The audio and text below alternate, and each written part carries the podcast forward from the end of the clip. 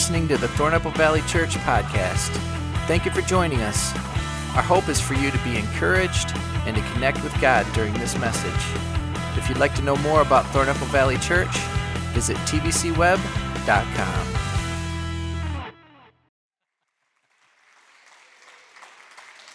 Well, good morning, good morning, good morning. Welcome, welcome, welcome. So glad to see you here. It's so much more fun preaching when you're here.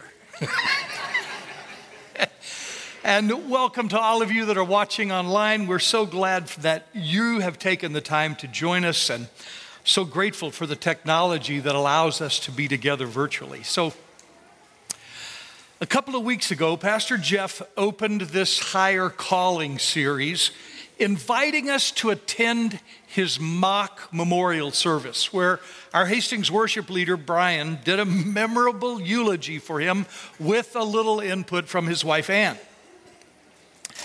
The point was to drive home the reality that nobody gets out of here alive and ask us to consider what people might say about us at our memorial service and what we might want them to say. He challenged us that life is about more than just being a consumer, that it's really not the one with the most toys when they die wins. There are higher callings for all of us. Maybe some of them just for a day, like the Good Samaritan that responded to a higher calling just for one day. He told us you don't have to be in full time ministry to have a higher calling. Doesn't matter what our job is, God needs people in every arena of society to advance his kingdom, to touch the lives of the people that are there. So then he spent the rest of the sermon just kind of poking at us, asking us if we're trading significance for pleasure. Of course we are. Challenging us to live out our higher calling. So today I want to talk about the highest calling of all, the foundational calling that applies to all of us, no matter what other callings and giftings we may have. If we don't get this one right, our other callings, no matter what they are, will not function as they should because this is the one foundation on which all callings rest. Let me say that again. If we don't get this one right, our other callings will not function the way they should because this is the foundational calling on which all other callings rest. Now, if you're new with us, or maybe you're not a Christ follower, you're just kind of checking things out, that's okay. I respect that. I'm getting ready to throw a ton of scriptures and Bible stories and theological concepts at you. If it gets a bit overwhelming, don't worry about it. Just pick out a couple of key things to take away. Do the best you can. And I'll hang out over by the prayer wall after the service if you have questions that you want to ask me, all right? So, are you ready? Here we go a religious leader asked Jesus, What was the greatest commandment? And in Matthew 22 37, Jesus replied, Love the Lord your God with all your heart and all your soul and all your mind. Jesus said, This is the most important thing to love God. To love God. That seems too simple. To love God is our most important calling. So, how do we do that? How do we come to love God with all of our heart and soul and mind? Well, the first conclusion I came to was that yelling at you to do it, you gotta love God, was probably not gonna be very helpful. Then I remembered Pastor Jeff saying something a few weeks ago when he was talking about forgiveness. He said, don't wait for good feelings. Act to create the circumstances for them to arrive. Now, he was applying those words to our need to forgive others who've wronged us. But I believe they can apply to just about any area of our lives, especially where we're trying to obey God. And I think they can apply to loving God with everything we have. So, how can we act to create the circumstances where we love God with all of our heart and soul and mind? I'm glad you asked that question. I have several ideas. Let's start with an amazing verse out of 1 John. 1 John 4:19 says this. We love him because he first loved us. Now, it's interesting to me that this was written by the Apostle John, who called himself the disciple that Jesus loved five times in his gospel. Now, I just want to point out to you that those verses are not in Matthew or Mark or Luke. John is the only one who's telling us that he was the disciple that Jesus loved. So let me ask you a question. Do you think Jesus really loved John more than he loved the other disciples? Did he love John more than he loved Peter? What do you think? What about James? Did he love John more than he loved James? You guys are being very non committal this morning, just kind of looking at me. Well, I, I really don't think so.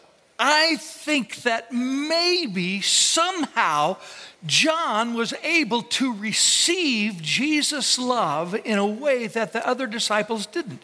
He actually gives us a clue about this in 1 John 4 16. He says this We have known and believed the love that God has for us we have known and believed the love that God has for us.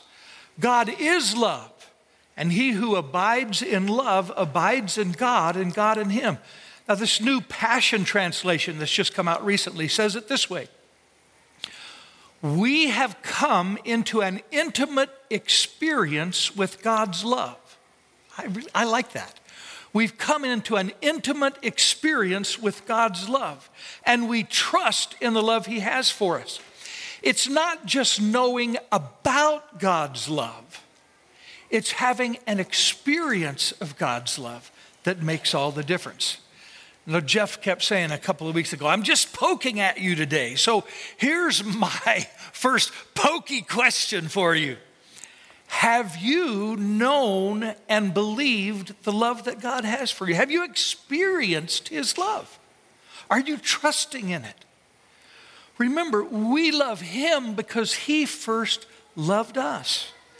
If we haven't experienced His love, it's hard to love Him back. Here's another scripture that talks about the same thing. Romans 5 5 says this We know how dearly God loves us because He's given us the Holy Spirit to fill our hearts with His love. One of the jobs of the Holy Spirit is to fill our hearts with the love of God. That's awesome. Let's, let's just invite Him to do that. Holy Spirit, we invite you to come and just to fill our hearts with the love of God over these next few minutes and the next hours and days. Come and fill our hearts with the love of God. So here's a related question How much do you think God loves you? You think He loves you as much as He loved John? You think He loves you as much as He loved Peter?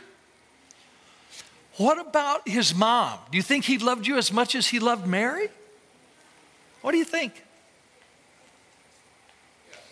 Well, there's an answer in Scripture that blew me away. First John, in John, not First John, John 17, Jesus is praying for us. He says in verse 23, May they experience such perfect unity that the world will know that you sent me, here it is, and that you love them as much as you love me.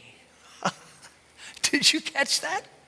Jesus said, God loves us as much as he loves Jesus. Now, I don't know about you, that blows me away. The first time I heard that, I said, No way. Jesus is perfect. I'm a knucklehead. There's no way that God loves me as much as he loves Jesus. But that's what Jesus said. And that's the amazing thing about the love of God. It's not dependent on our performance. He loves us because of who he is. In fact, Paul gives us a great insight into this in Romans 5 8.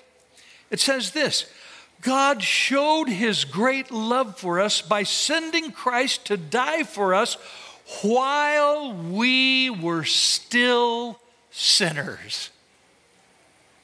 Do you get it? He doesn't love us because we're good or we're worthy or we've done enough good things. He loves us because He is love. We read it a few minutes ago in 1 John 4:16. God is love. I really want us to get this deep in our hearts. The best way to do that is simply to say it to ourselves and maybe keep on saying it long after this talk is over. Let's say this together God loves me. He loves me as much as he loves Jesus. Say it again, would you? God loves me. He loves me as much as he loves Jesus. Now, some of you are saying, well, Lonnie, if God loves me so much, why have all these bad things that have gone on in my life happened to me? Well, I'm glad you asked that question. Because if we can shed some light on this problem, why bad things happen to people, it could clear away some obstacles in your life that keep you from receiving the love of God and beginning to love Him back with all your heart and soul and mind. So, why do bad things happen, especially to good people? I have several thoughts. Here's the first one. Sometimes we're idiots, right? We do stupid things and bad things happen as a result. We did a whole series on stupid taxes where we heard about this. We talked about this. The brother of a friend of mine was riding a wheelie on his motorcycle at 80 miles an hour through a parking lot. This was a bad choice. He hit one of those pieces of concrete, you know, that keep people from running off the asphalt onto the grass, and he died. And some people would say, Oh, why did God take him? Did God take him? No, he was an idiot. it was the result of a bad choice that he made. And you're saying, well, yep, some of this bad stuff that happened to me is because of bad choices that I made, but not all of it. What about the rest of it that wasn't my fault? Well, here's a second possibility.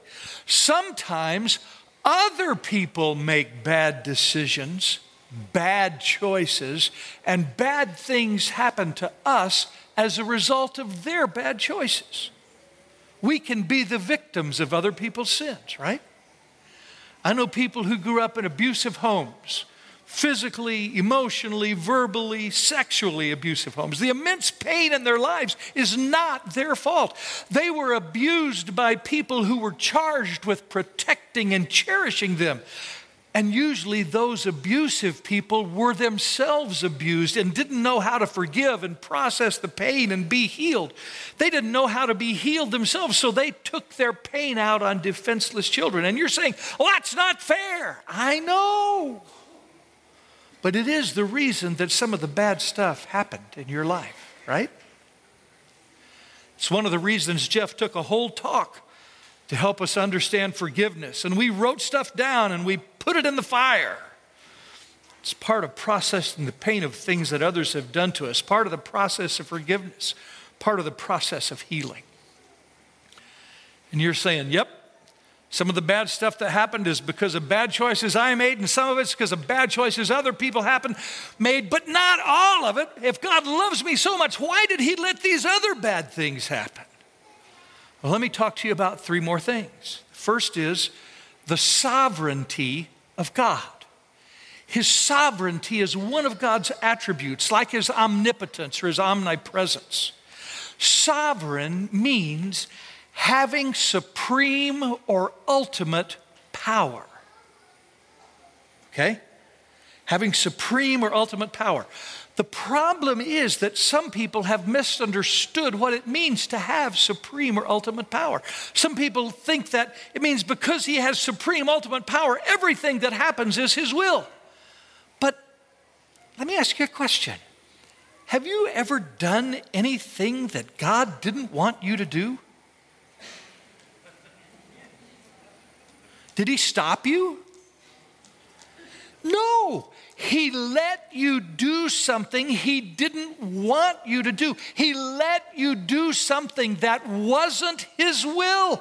So, can you see that He's not controlling everything that happens.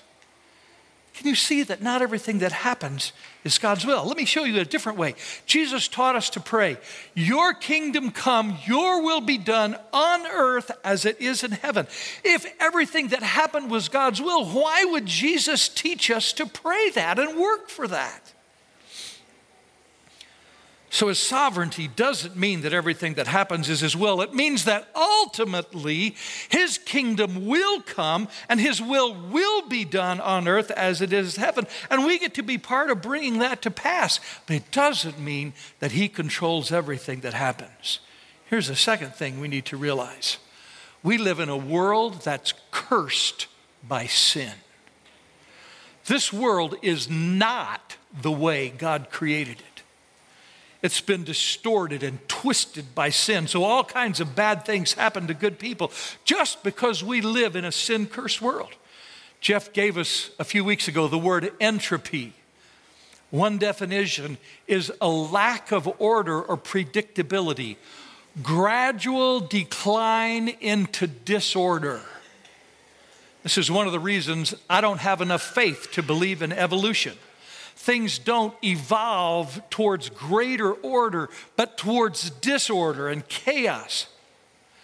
Listen, were there any hurricanes or floods or wildfires in the Garden of Eden? no.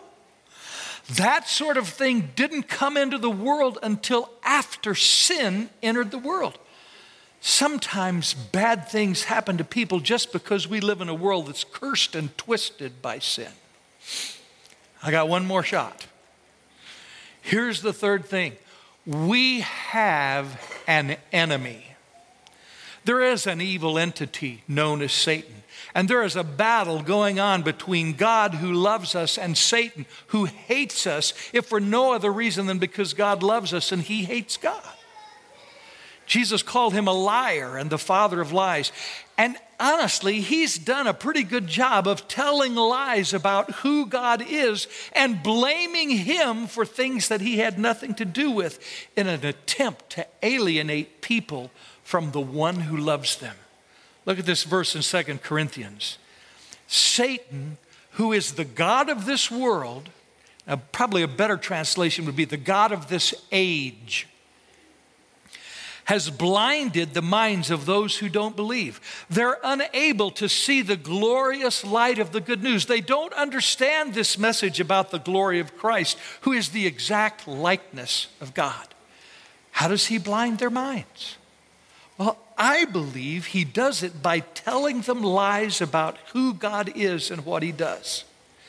If the enemy can convince people that God is actually the source of their troubles, why would they turn to him for help? How could they love him with all their heart and soul and mind if he's the one who's causing all their pain? Does this make sense? So let me remind you and point you to Jesus. He's the one who healed every person who came He's the one who hung out with ordinary people like you and me. He's the one who welcomed prostitutes and sinners and tax collectors and professional fishermen and militant nationalists. And they listened to him and loved him and followed him because he loved them and accepted them and helped them, forgave them, healed them, restored them, gave them hope. And he did all that to show us who God is. Scriptures tell us if we want to know what God is like, we can look at Jesus. He's the image of the invisible God. So, if we're talking about God loving us and us loving Him with all our heart and soul and mind, we're talking about a close relationship. A relationship where we can be completely open and honest and know that we'll always be accepted and loved, where we can be fully known and still loved. Someone defined intimacy as into me see. Real intimacy is letting someone else see who you really are. Now, that's a terrific risk, isn't it? if they see who I really am, that I'm not perfect, they might reject me. John tells us in the 24th verse of the fourth chapter God is spirit, so those who worship him must worship in spirit and in truth. Now, this word truth doesn't mean the Bible or the Torah. For you Greek scholars out there, it doesn't mean logos or rhema. It means nothing hidden. It means to be real. We must worship Him in spirit and with nothing hidden. It means being honest, being authentic in our worship. It means letting God into me see all the good and the bad and the ugly. Some of you are saying, well, yeah, but he already knows all that stuff. He knows everything. Yeah, but he wants you to tell him. David said it in Psalm 62, verse 8 Oh, my people, trust in him at all times. Look at this. Pour out your heart to him, for God is our refuge. What's in your heart? Is there anger and bitterness there? Pour it out. Is there guilt and shame there? Pour it out. Is there jealousy or lust? Pour it out. Is there praise and thanksgiving? Pour it out. David does a great job of modeling this for us. He says in Psalm 42 6, Oh my God, my soul is cast down within me. Now, that doesn't mean much to us. But remember, David was a shepherd. And when a sheep is cast down, that means somehow they've fallen down and rolled over onto their back and they cannot get up. They lie there and they kick and they struggle, but unless someone comes and helps them back up, they die. And that's what David's saying to God God, my soul is cast down. I'm on my back here. You got to come help me. I can't get back up on my own. He was honest with God. He let God see into his heart. And we've got to talk to God honestly and openly. We've got to be authentic with God. When we pray, it can't be just what we think He wants to hear. We've got to be real. The other part is listening. If in your relationship with your spouse you just talk and you never listen, you're in big trouble. Pastor Jeff talked a lot about the importance of us listening to the people around us. Remember, they have a different line of sight. How much more important then is it for us to listen to God? Let me point you to a monk named Brother Lawrence. He's famous for practicing the presence of God. He worked in the kitchen of the monastery. So he's, he's washing pots and pans. He began practicing the reality of the presence of God. He just acted like Jesus was there with him in the kitchen. He would talk to the Lord. Now, maybe just in his mind, you don't want the people in white coats to come and take you away, right? He would talk to the Lord and listen for what the Holy Spirit might say to him. I heard another story about a man who was quite ill. He decided he was going to act like Jesus was really present with him. He was going to act like he was sitting in the chair next to his bed. He was going to talk to him and listen to him. So that's what he did, day after day after day. One day his caregiver came in and found him dead and they couldn't understand why he was halfway out of the bed hugging the chair.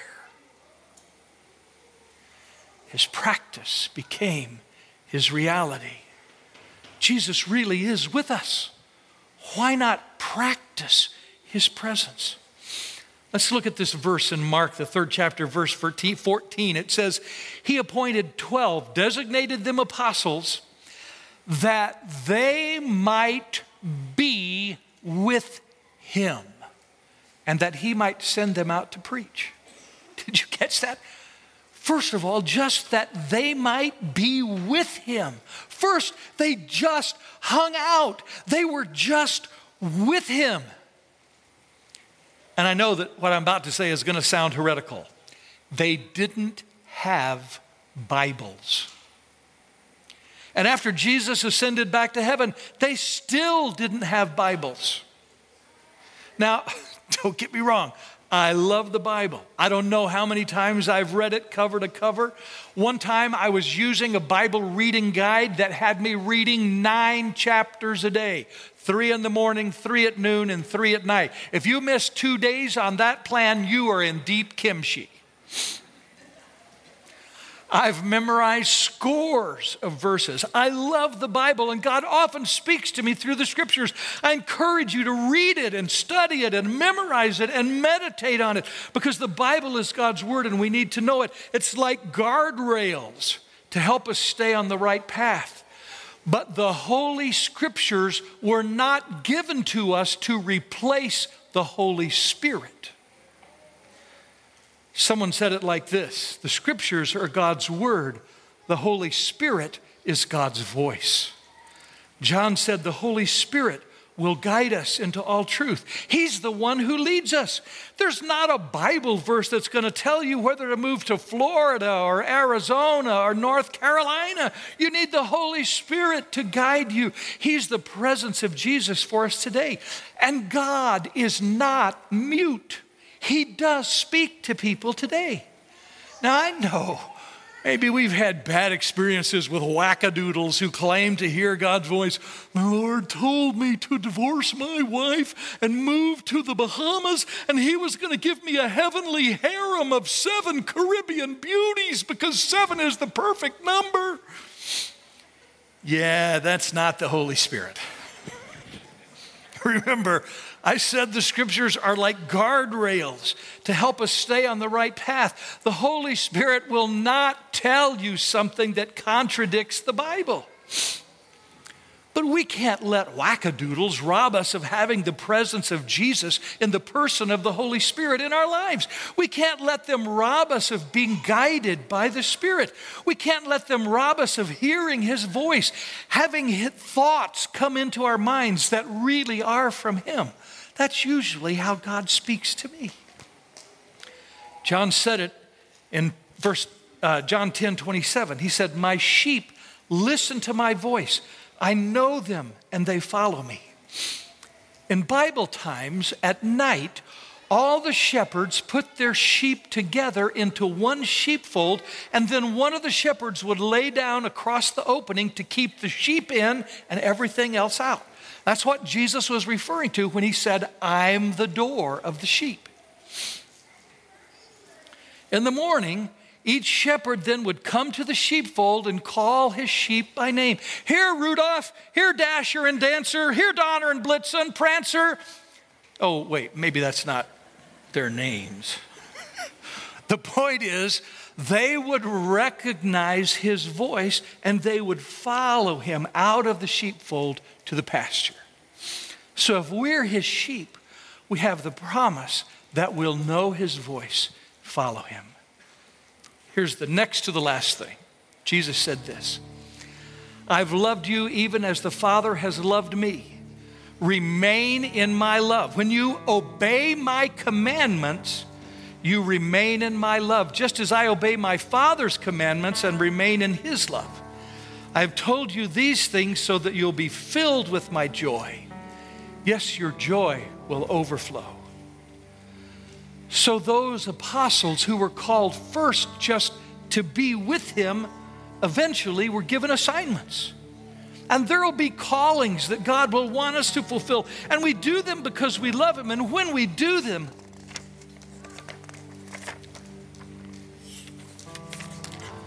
when we do them, we'll be filled with joy. We often think of God asking us to do things and we think, oh, that's going to be so hard. It's going to take discipline, it's going to take courage. When the reality is that when we obey, we remain in His love and we're filled with joy. So let me bring this home with a Bible story. Joseph is one of my favorite Bible characters. He's the guy that was sold into slavery by his jealous brothers. And then, when he wouldn't let the wife of his new owner seduce him, he was framed and thrown into prison. All kinds of bad things happened. Then, through a series of miraculous circumstances, his gifts are put on display. And in one day, he goes from the prison to the palace, and Pharaoh makes him the number two man in Egypt. That seems to be a lot better calling than the calling to prison, right? Joseph saves Egypt from being destroyed by a terrible famine, and eventually his brothers come to buy food from him, not knowing it's him literally fulfilling his dreams of many years before about his family bowing down to him. He's reunited with his family. Several years go by and his father dies, and his brothers are afraid that without their father's presence, Joseph is going to take revenge. So they tell him, Dad said you should forgive us, and please do. Listen to Joseph's reply You intended to harm me but God intended it all for good. He brought me to this position so I could save the lives of many people. Paul tells us the same thing in Romans 8 28. We know that God causes everything to work together for the good of those who love God and are called according to his purpose for them. Here's what I want to leave you with today. We've all experienced difficult things in our lives. It's part of the human condition, it's part of living in a sin cursed world. But God isn't the one who caused those horrible things that happened. He loves us. He wants a relationship with us. And if we'll surrender our lives to Him, begin to develop that intimate relationship with that that He so desires, if we'll come to love Him with all of our heart and soul and mind, then He absolutely will take those bad things that have happened to you and somehow transform them and use them to bring good into our lives, just like he did for Joseph. I've seen him do it again and again in my life and in the lives of countless people that I know. He's here today to give you that hope. Now, one of the most powerful ways to grow in loving God with all of your heart and soul and mind is to build spiritually intentional relationships with other people. Sometimes when you're struggling, your friends can help you, and when you're they're struggling, you can help them. It's amazing how it works. And that's why we've been putting such an emphasis on being part of a tribe. And if you need help finding a tribe, text tribes to 77948. Do it now. This is a time when you can legally text in church. so, what do you need to do to begin loving God with all your heart and soul and mind? That's the foundational calling. That's the most important thing. It's not about keeping a bunch of rules, it's not about giving up everything that's fun. The most important thing is simply loving God and we're going to worship with a couple of songs now. So, would you stand with me? I want to leave you with the two verses that we started with.